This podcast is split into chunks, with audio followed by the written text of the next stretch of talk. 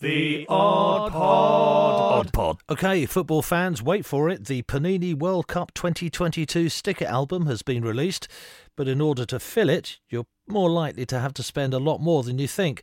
The popular pastime is reignited for every World Cup, and fans have been collecting stickers for more than 50 years.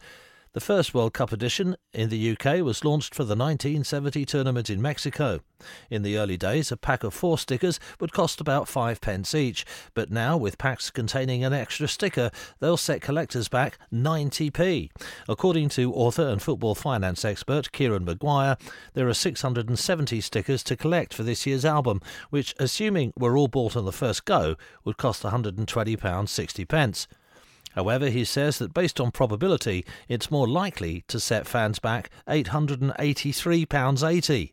Uh, it's 90p for five stickers. There are 670. That works out at £120.60 if you have to collect all and swap all spares. But if no swapping, then based on probability, it would cost you £883.80. Speaking to Sky News, 60 year old Mr. Maguire said he first started collecting the stickers in 1970 and still does even now. I first collected in 1970 but didn't have a full set as I didn't earn enough pocket money.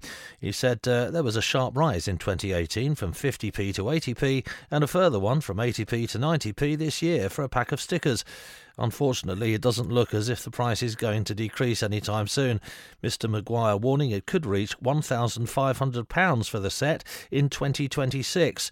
When the World Cup increases to 48 teams from the current 32, the cost of filling an album will be at least 1500 quid, unless you resort to swaps, he said. So, sticker lickers, get sticking. The Odd Pod. Odd Pod.